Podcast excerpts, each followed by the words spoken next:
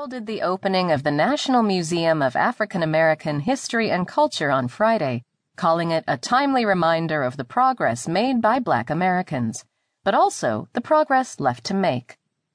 Referring to the recent police shootings of African American men in Tulsa and Charlotte, Obama said he hoped that the new Smithsonian Museum would help black and white Americans to see current events in a historical context.